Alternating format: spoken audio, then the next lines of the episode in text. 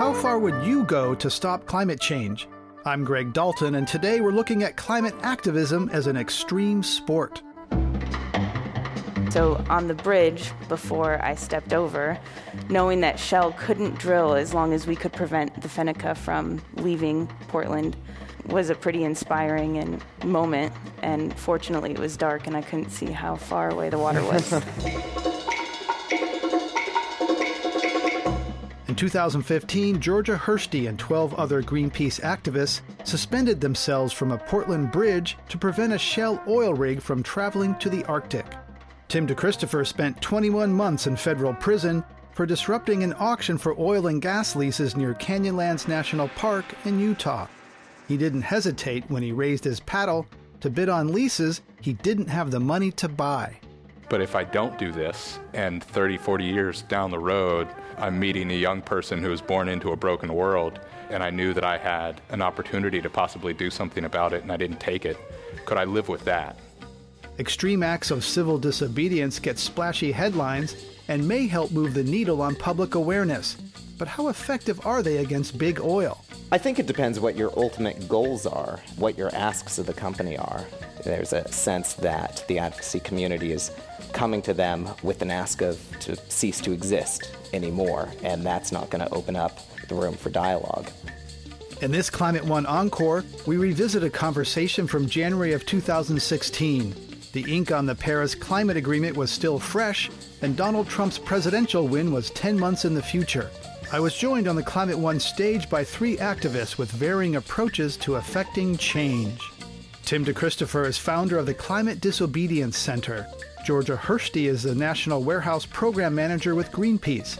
And Brendon Steele is Director of Stakeholder Engagement with Future 500, a nonprofit group that works to advance business as a force for good. I began by asking DeChristopher how he got started on his journey toward activism. He told us that hearing a talk by Stanford scientist Terry Root and his conversation with her afterwards changed his life. Yeah, I was studying climate change quite a bit at that point and had been an activist uh, to some degree for a long time. But after her talk, Terry sort of was honest with me in a way that she wasn't honest with the audience. She had presented IPCC data up to that point and, and showed their scenarios for, for carbon emissions for the 21st century, with the best case scenario peaking around 2030 and coming back down.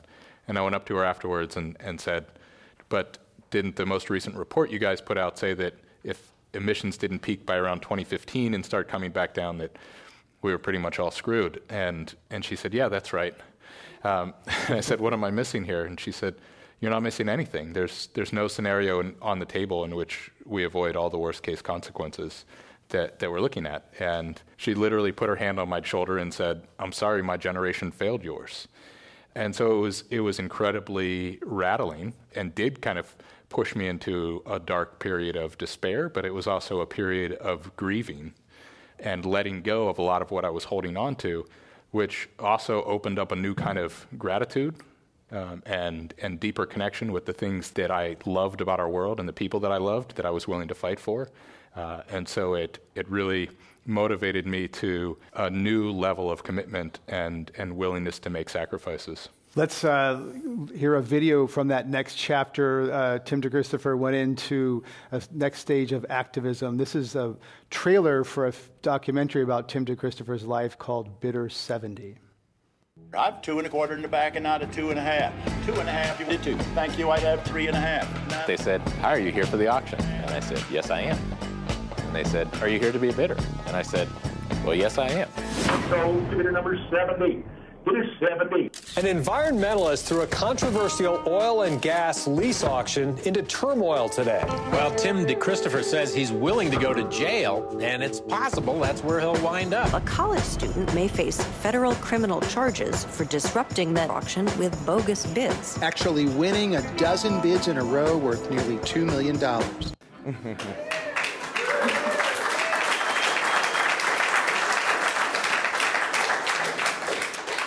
Tim DeChristopher, take us to that moment. You go to that auction and you going in, what was your intent and what was your feeling at that moment where you're walking up to that auction?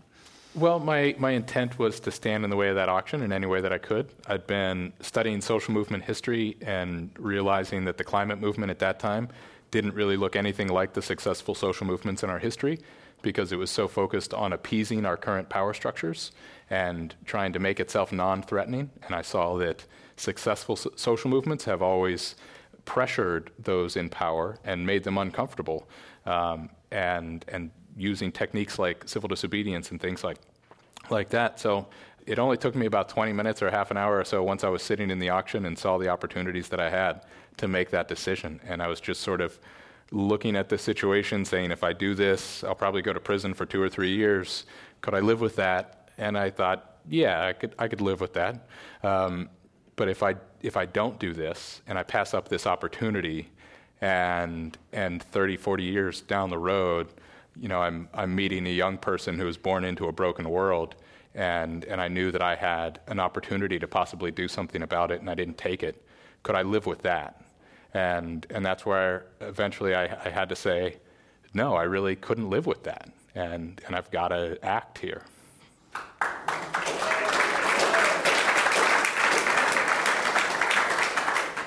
So you were prosecuted uh, for a couple of federal crimes, and then you, you went to prison. Now you've been out for a little bit. Uh, you're still on probation. Tell us about your reentry, getting out, and, and, were you radicalized in prison, or I guess you maybe were radicalized before you went in, but. Well, I'd say I was further radicalized in prison. Um, I think it deepened a, a lot of my social justice perspectives and and made real some things that I knew intellectually. You know, I'd, like I'd read the new Jim Crow before I went into prison and that sort of thing. Um, so I, I, kind of like knew some of the facts, um, but but it made those facts much more personal when I was spending two years with with some of the most oppressed people in our society. Um, so I think it it deepened um, my understanding of that. It uh, it deepened my understanding of systemic evil and uh, and I think that really radicalized me and made me more of a revolutionary.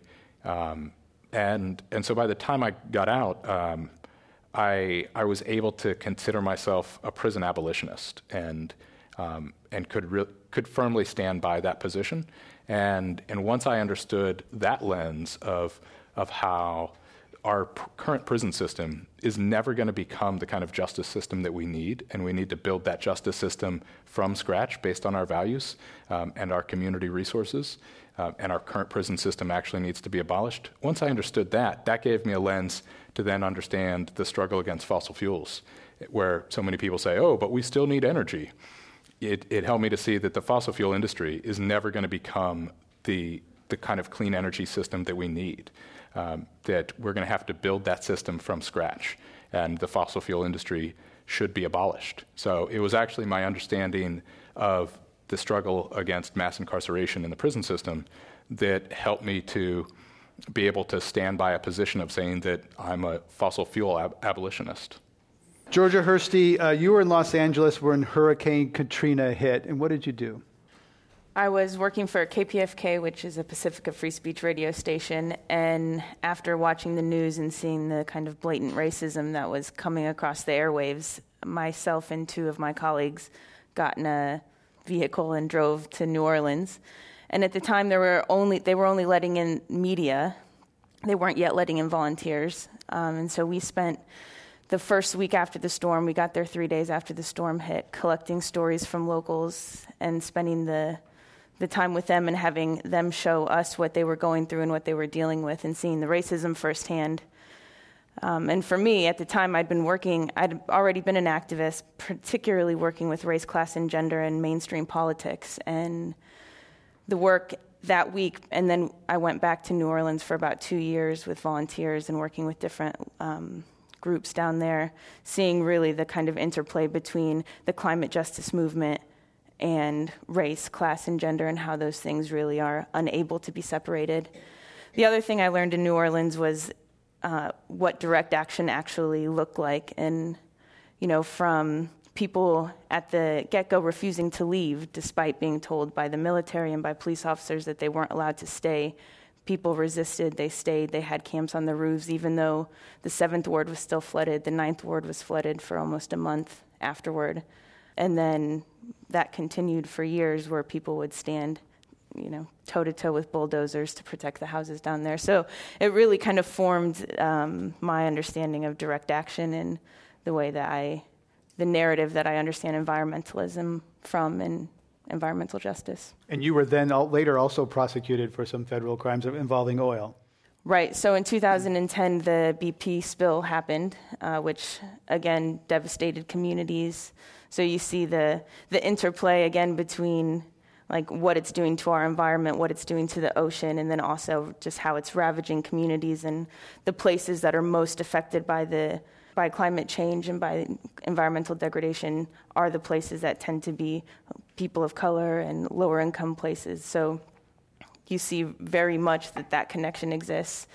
So we did an action um, against the Harvey Explorer, which was contracted by Shell to go drill in the Arctic later in that later that summer in 2010, and boarded the vessel that was in Port Fourchon in southern Louisiana and painted on the bow of the ship with oil from the BP spill Arctic next question mark and it was at the same time that Ken Salazar was in Louisiana assessing the damage from the BP spill.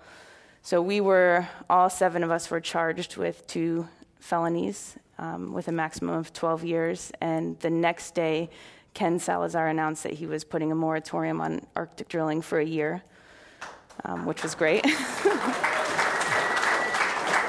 there, there have been few moments in my direct action experience where there's been that immediate of a, of a result.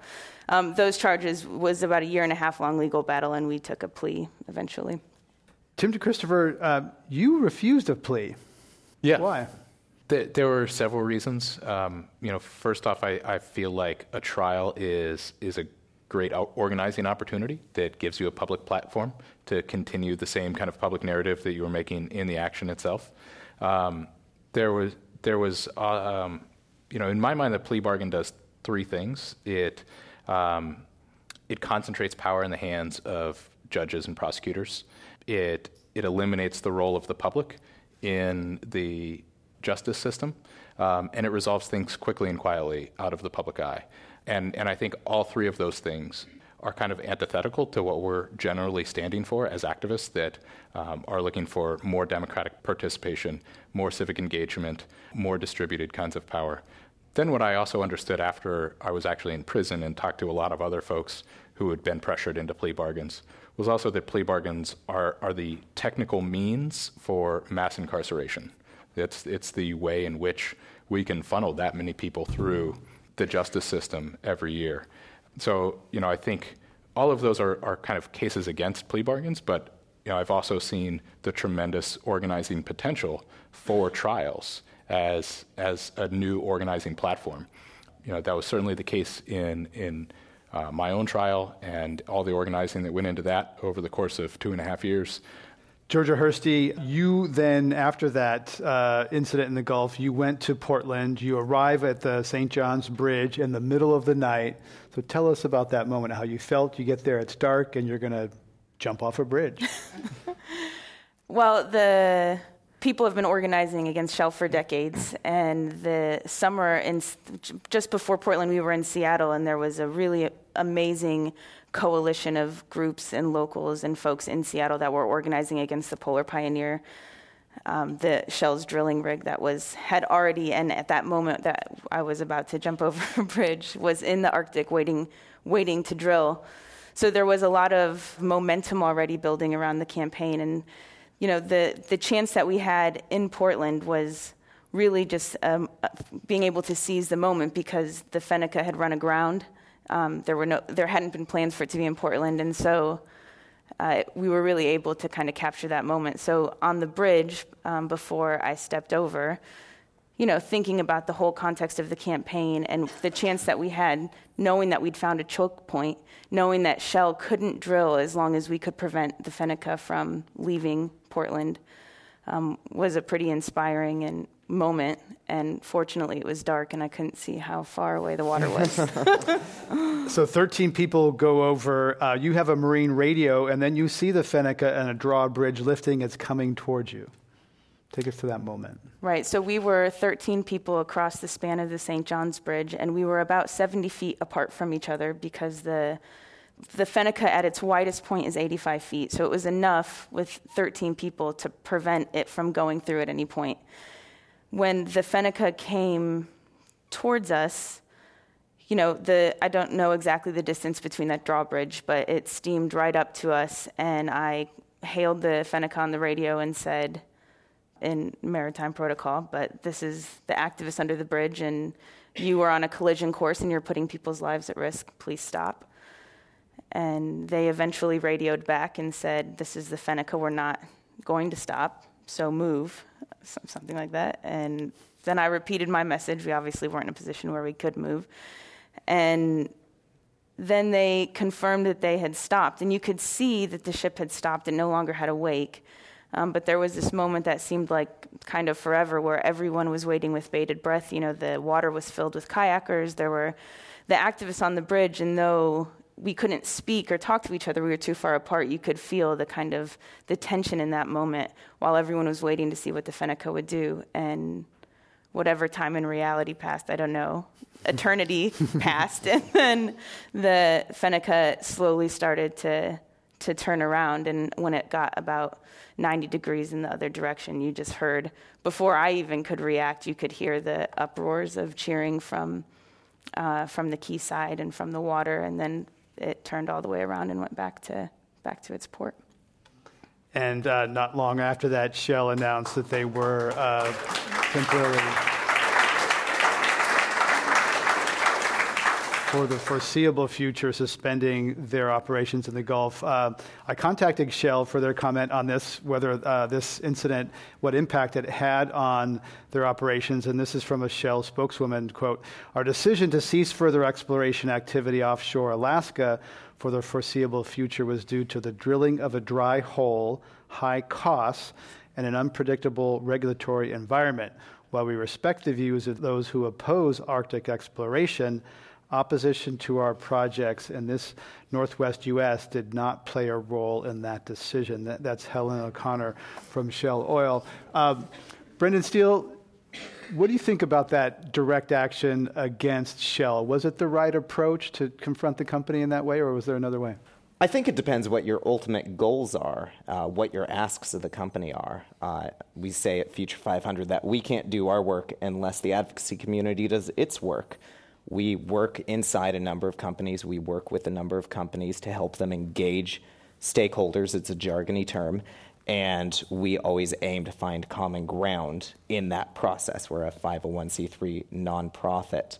And our concern at times, uh, it, whether it's a certain campaign or an overall strategic goal, is what the main ask is. And in this case, with the, with the oil and gas industry, we see that direct activism, that civil disobedience, has opened up the space for a price on carbon at the federal level. We feel that has been reopened in discussion with a number of companies, but that that ask is not being made in a way that brings it out, and in fact, uh, redoubling on parts of the oil and gas industry is actually closing them off to that possibility.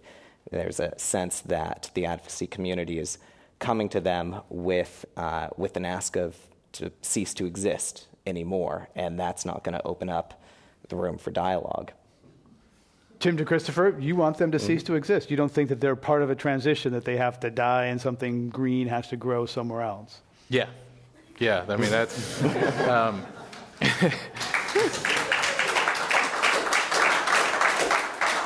yeah, I think, I think that is the, the position of, of fossil fuel abolition that um, we actually need to keep fossil fuels in the ground.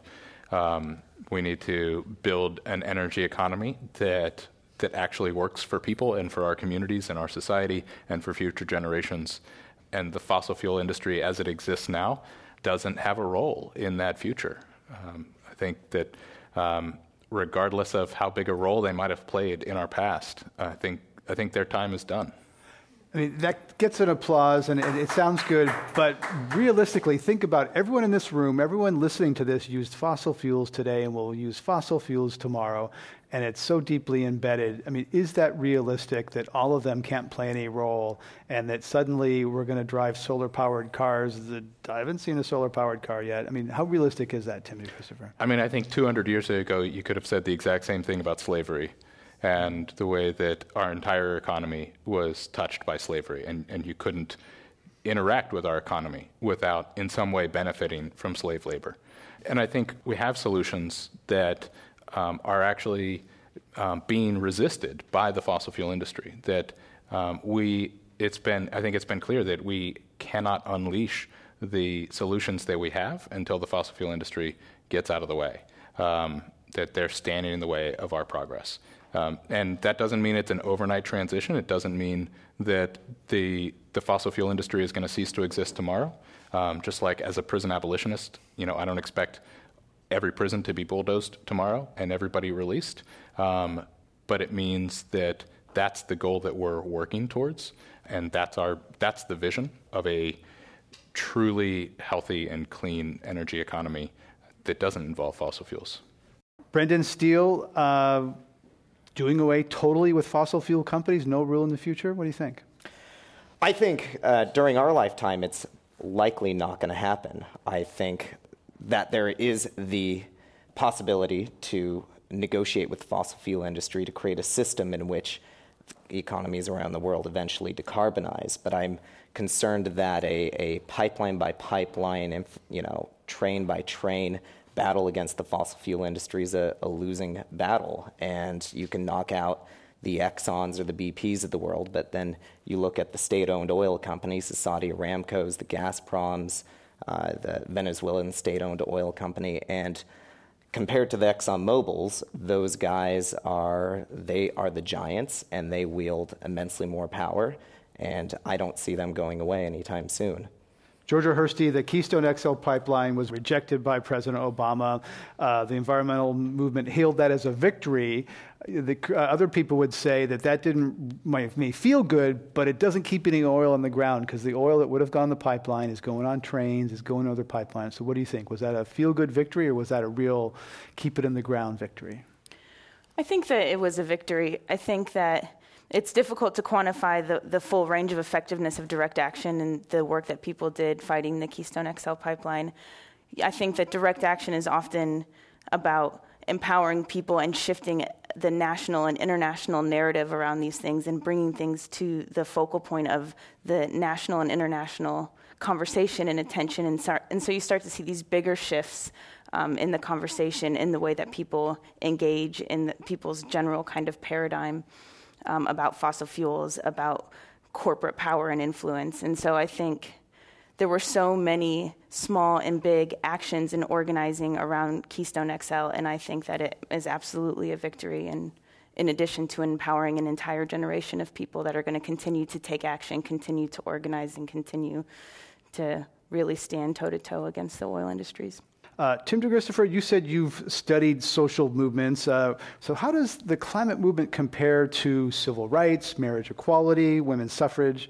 What do you see there as a student of those movements? You know, one of the the movements that, that I look to as an example most is the women's suffrage movement, um, in part because, you know, the, from the time of the Seneca Falls Convention in 1848 until around 1910, 1913, 14, there was a little bit of tangible progress that they had made, but in terms of major changes that they could hold up and say, we've made this progress, there was, there was actually very little.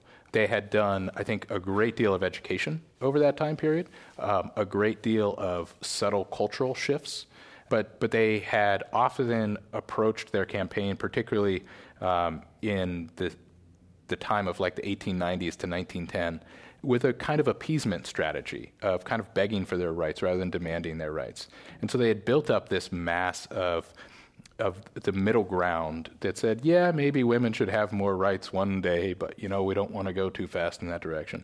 And then around 1914, a woman named Alice Paul came into leadership of the movement, and, and she started saying, we shouldn't be begging for our rights, we should be demanding our rights. And so she started leading the movement in much more confrontational strategies and doing things like sit ins and demonstrations and protests in front of the White House and in front of the the Capitol building, uh, where women were getting beaten up by cops and dragged off to jail and doing hunger strikes in jail, and presenting the nation with these really shocking images, especially for the time, and kind of forcing that that comfortable middle ground into a choice where where there was no longer this ground of oh yeah maybe one day women should have some more rights. And and it was suddenly a choice between either immediate uh, suffrage, immediate rights to vote for women, or the continued violence and oppression of women, which was now clear what, that that was the status quo, that that was occurring, that, there, that the sort of subtle violence of the denial of rights was, was now dramatized in the very clear violence against women in front of the Capitol. And so they forced the nation into the choice, and I think in part because of the decades of groundwork in public education that they had done, the nation came down on the side of suffrage, and they were able to get a constitutional resolution very quickly. And you know, I, I look at the last 30, 40 years of the history of the environmental movement that I think has done a lot of that public education work and built up a lot of that comfortable middle ground that says, yeah, clean water and clean air is important, and we should do something about that fossil fuel problem one day. I think we're in a position where if we presented the nation with a enough of a shocking image that dramatized the reality of climate change, which is a form of violence and oppression against young people, and forced the nation into a choice between either as a, an immediate transition away from fossil fuels or the continued violence and oppression against young people, which is clearly what climate change is. I do think that that we're in a position where we could come down on the side of, of choosing to stand against the fossil fuel industry. Because one of the challenges for climate is is that people it's hard to see victims of climate. Uh, polar bears, glaciers are f- remote and far away for most people. That doesn't have a the human face that is the victim of climate. But you, I guess you're saying that every person under a certain age is the victim. Well, I mean, I think you know it's, it's a form of generational oppression, and so that's always relative. So everyone who's now living is facing some negative impacts because of those who have come before us. And all of us are reaping great privilege at the expense who, of those who will come after us. Um, but part of the reason that there's not a better face on climate change is just the failure of our public leaders to do a better job of connecting the dots. You know, that one of the one of the greatest humanitarian crises on the planet right now is happening from the refugees streaming out of Syria and, and the, the terrorist groups like ISIS that have, have formed out of that situation, which was a civil war that was largely triggered by a climate induced drought, according to the CIA. You know, I don't think it's I don't think it's implicitly any harder to connect the dots between the kid who dies from a bullet in a civil war in Syria to the climate change that triggered that situation. Um, I just think it takes that much effort of um, public leaders that, that are willing to tell that story and connect those dots. Tim DeChristopher is founder of the Climate Disobedience Center. I'd like to go to our lightning round with a quick uh, yes or no, true or false question for each of our guests. Uh, starting with Georgia Hirsty. Melting glaciers and struggling polar bears are not convincing images for most Americans who will never see a glacier or a polar bear in person. True or false? True. Tim DeChristopher, the Paris Climate Agreement is an important step towards stabilizing the planet and the economy. False. Brendon Steele, fossil fuels have brought humans out of the dark ages and lifted millions of people out of poverty. True or false? That was two parts, and I'll say no and yes. no to the dark ages. No and, to the dark ages, and, and yes to yeah. poverty. Okay, Tim DeChristopher, if you had to do it over again, would you bid on those natural gas leases in Utah, knowing you would spend two years in prison? Yes.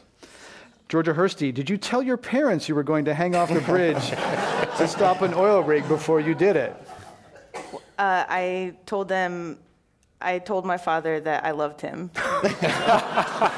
Can't really tell all the details. uh, okay. Uh, Brendon Steele, Future 500 sometimes apologizes for fossil fuel companies. No, or false. Georgia Hirsty, do you have friends who disagree with you on climate and fossil fuels? Yes. Tim Christopher, do you have friends who disagree with you on climate and fossil fuels? Yes.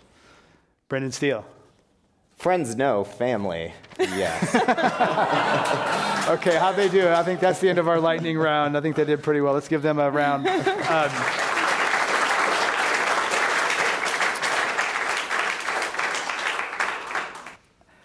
Brendon Steele, uh, Future 500 is working with some Republican donors who are coming out of the mm. closet on climate. So tell us about Jay Faison, Trammell Crow, and some of the other people you're working with. They are, so Jay Faison, Trammell S. Crow, and Andy Sabin are three billionaire donors to the Republican Party, major donors, and they are all, as I would say, rapidly pro climate. They've not been aligned with the Republican Party on climate and environmental issues, and for most of their lives, they've been mostly lone wolves uh, on the issue and in the party. Um, it's been fascinating to see uh, how they perceive their limitations as donors, sort of being a non billionaire. I perceive a billionaire donor as sort of having limitless power, but it's been fascinating to see both in the, the oil industry and in the donor class the, the perceived and real limitations to power. Um, it's been over the last few years that these three donors have come to know each other and are beginning to strategize about how they can influence the party to change. We've seen Trammell S. Crow re engage the party, re engage some of his donations, but with the requirement of each of his donations that certain individuals within the GOP um, have meetings, interact with climate advocates of his choice. And so it's been fascinating to see this part of the, of the donor class of the party begin to mobilize in favor of climate. Tim DeChristopher, uh, what do you think of engagement with Republicans like that, or do you want to do away with the Republican Party like you'd want to do away with the oil companies? um, I don't necessarily want to do away with the Republican Party. Um, you know, I think I think engagement with grassroots conservatives is is very productive. You know, I I spent uh, most of my years as an activist in Utah, which is uh, not quite as progressive as here in San Francisco. um, in know, fact, and, you, you said and, that. And I actually had a great relationship with, with a lot of conservatives in Utah um, and found a lot of common ground. But I think that was more um, addressing the, the grassroots folks on the right.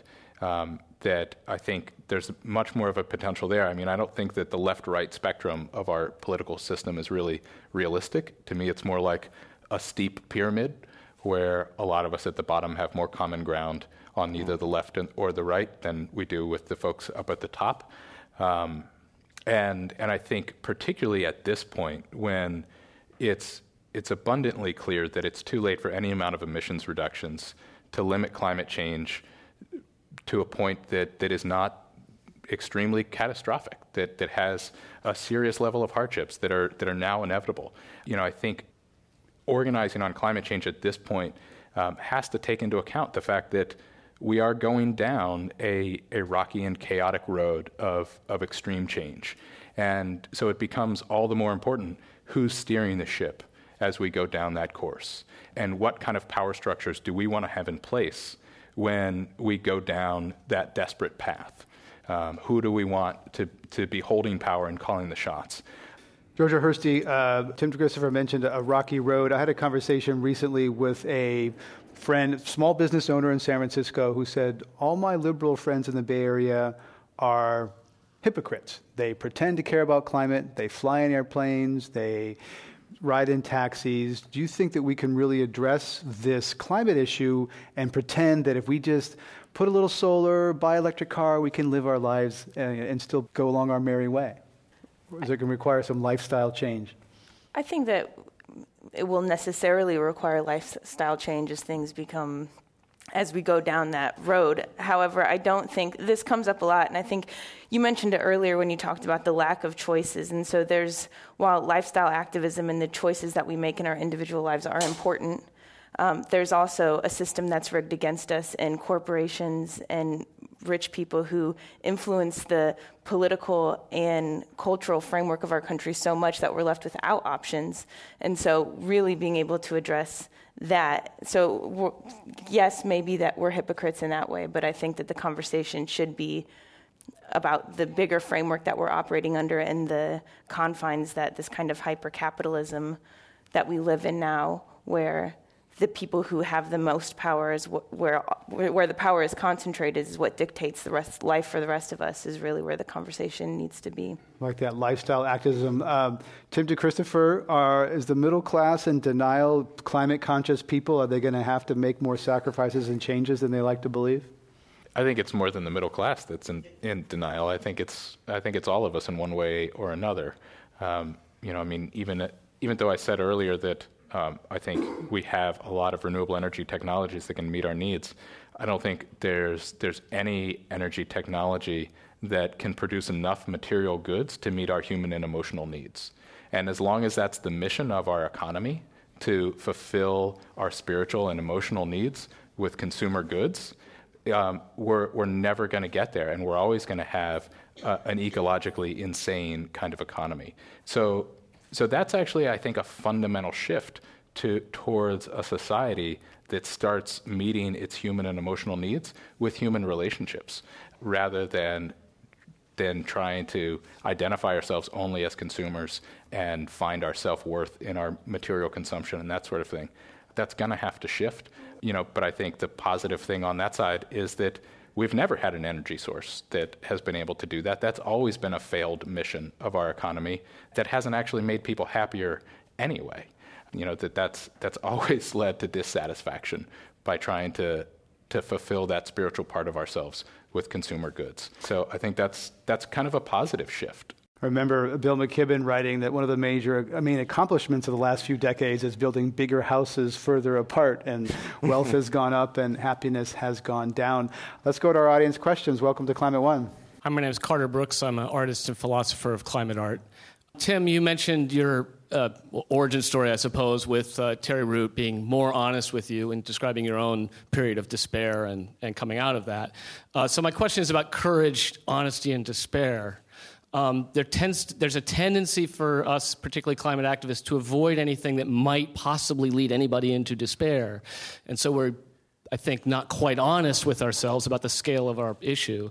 Um, and the trope is, well, if anyone goes into despair, they'll just be inactive. You've proven that to be otherwise. And I wonder whether you could comment about that a little bit. Yeah, that's something that, that I've spent a lot of time thinking and, and talking about. Um, and these things that are called negative emotions in, in our society, like sadness and despair and fear and anger. Um, you know, I really think that they actually have a critical role to play um, and, and can help ground us in reality. Um, particularly with despair, I think it takes a lot of effort to, to deny despair. And, and I see a lot of folks in the climate movement that, that waste so much, so much of their efforts fighting off despair and, um, and I think that when we stop wasting our efforts on fighting that off and acknowledge that as like an honest part of ourselves um, and, and an honest part of who we are at this point in time, um, we can move forward much more productively. And, and when we're honest with each other, we stop pretending and making each other feel crazy. Because the fact is that a lot of people are feeling those things and, and when we repress them because we're told that we're not supposed to have despair and we're not supposed to have anger, when we repress them, then other people think, who are feeling that inside but not seeing it honored by anyone else, they think, oh, something must be wrong with me. I must be a crazy person, um, you know, which is extremely demoralizing. Um, but everybody's feeling like something must be wrong with them because they're feeling what nobody is willing to talk about. Um, and, and I think our challenges are so great in this movement that we can't afford to just have like the convenient side of people in this movement um, and in this broader work. Uh, I think we, we need to be willing to, to be full people, to bring our full selves, including our anger and our sadness and our despair, and mobilize all of that strength that comes from it towards this challenge. Let's go to our next audience question. Welcome. Hi, my name is Wayne Roth. I think of myself as a climate activist, but in front of you, I don't think I'm doing as much as I can and would like to do more. That despair that you've gone through, I think I've gone through that. I, I don't know how to get people to recognize just how bad we are disturbing the planet's geological and climate systems, and I'm frustrated with that. Uh, and perhaps you can help me if you will talk more about the Climate Disobedience Center, because that may be a, an organization that I would like to donate and some of my time and energies towards.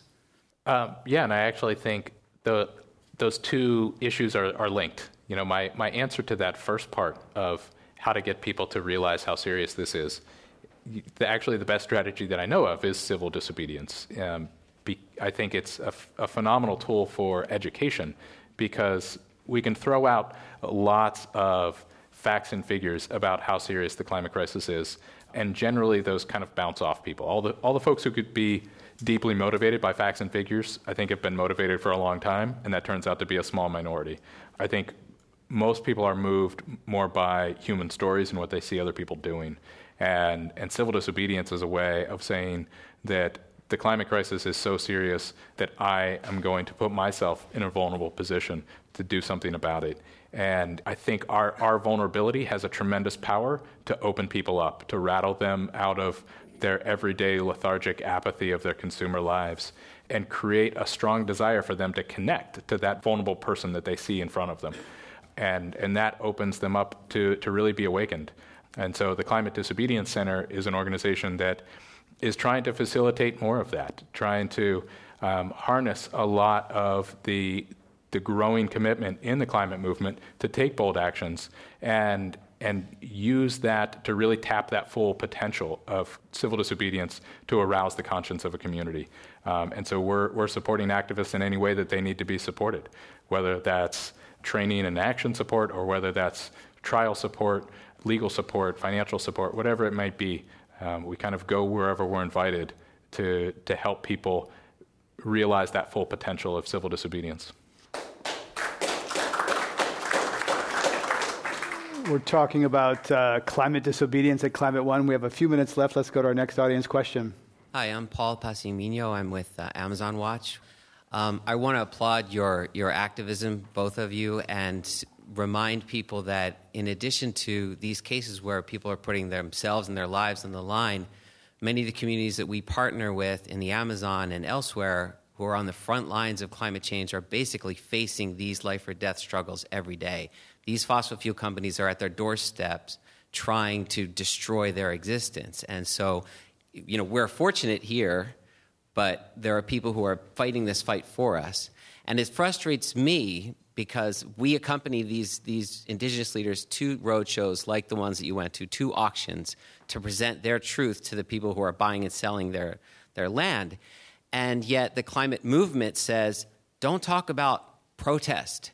Don't, talk, don't say climate change. Don't say this. Don't say that. Just say pollution or health, etc. And they want us to basically try to make the message so that it can be received as broadly as possible and we will grow the movement. And for me, that frustrates me from my experience, and I, I, assume that it does you. And I'd love to hear from both Tim and Georgia about what the reaction is. Um, yeah, I think that certainly, as I was talking about before, like switching the lens to one of environmental justice rather than environmentalism and actually talking about the reality of what's going on, the suffering that's going on, the risks that people are taking, and the privilege that we have to choose to get arrested, to choose to do actions when people are being, you know, murdered or fighting these fights every single day. And I think I think it's very important for the climate movement to come over to the side of that environmental justice lens where we're willing to talk about the people of color, the communities around the world that are struggling and that are on the front lines, and that it's much more about people in that way um, than necessarily about trees and water. I mean, interconnected, of course. Let's go to our next question.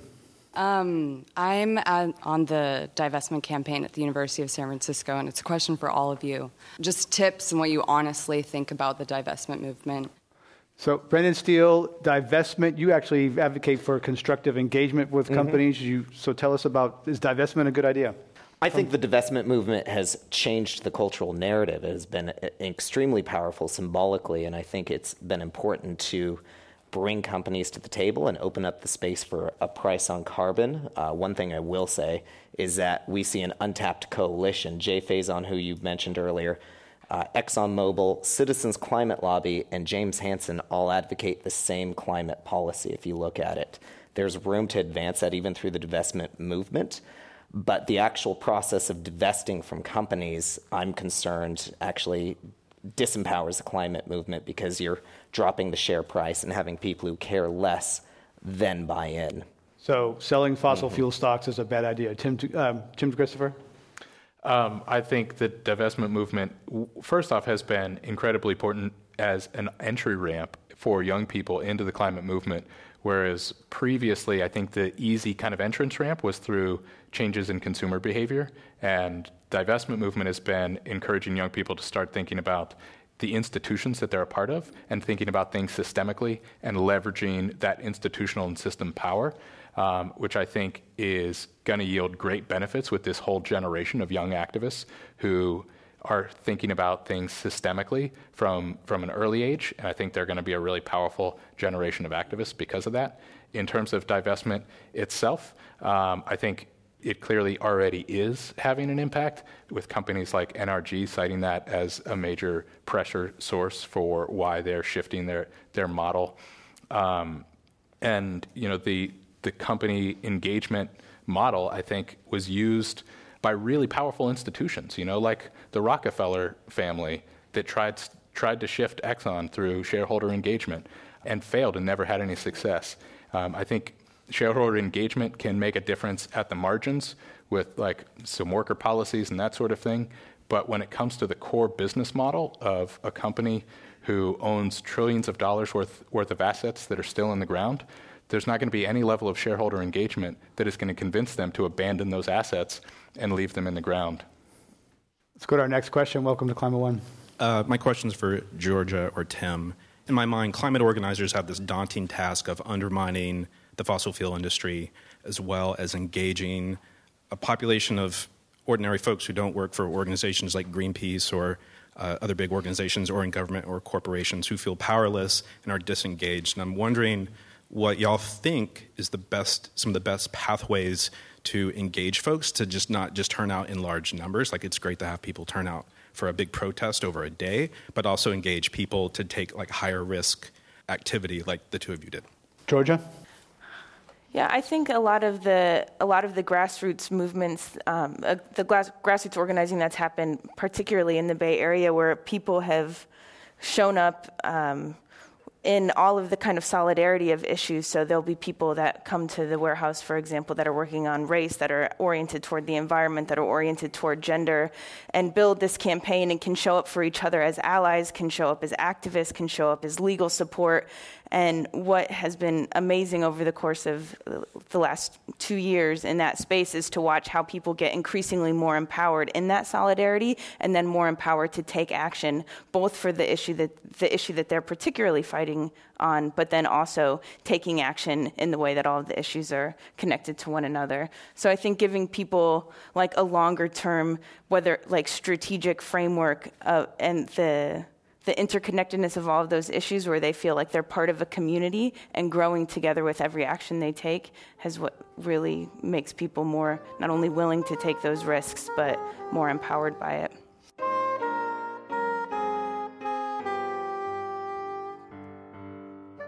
That was Georgia Hirsty, National Warehouse Program Manager with Greenpeace. Other guests today were Tim DeChristopher, founder of the Climate Disobedience Center, and Brendon Steele, Director of Stakeholder Engagement with Future 500. I'm Greg Dalton. To hear all of our Climate One conversations, subscribe to our podcast at our website, climateone.org, where you also find photos, video clips, and more. If you like the program, please let us know by writing a review on iTunes or wherever you get your podcasts. And join us next time for another conversation about America's energy, economy, and environment. Climate One is a special project of the Commonwealth Club of California. Kelly Pennington directs our audience engagement. Tyler Reed is our producer. Sara-Katherine Coxon is the strategy and content manager. The audio engineers are Mark Kirschner and Justin Norton. Annie Chelsea and Devin Strolovich edit the show. The Commonwealth Club CEO is Dr. Gloria Duffy. Climate One is presented in association with KQED Public Radio.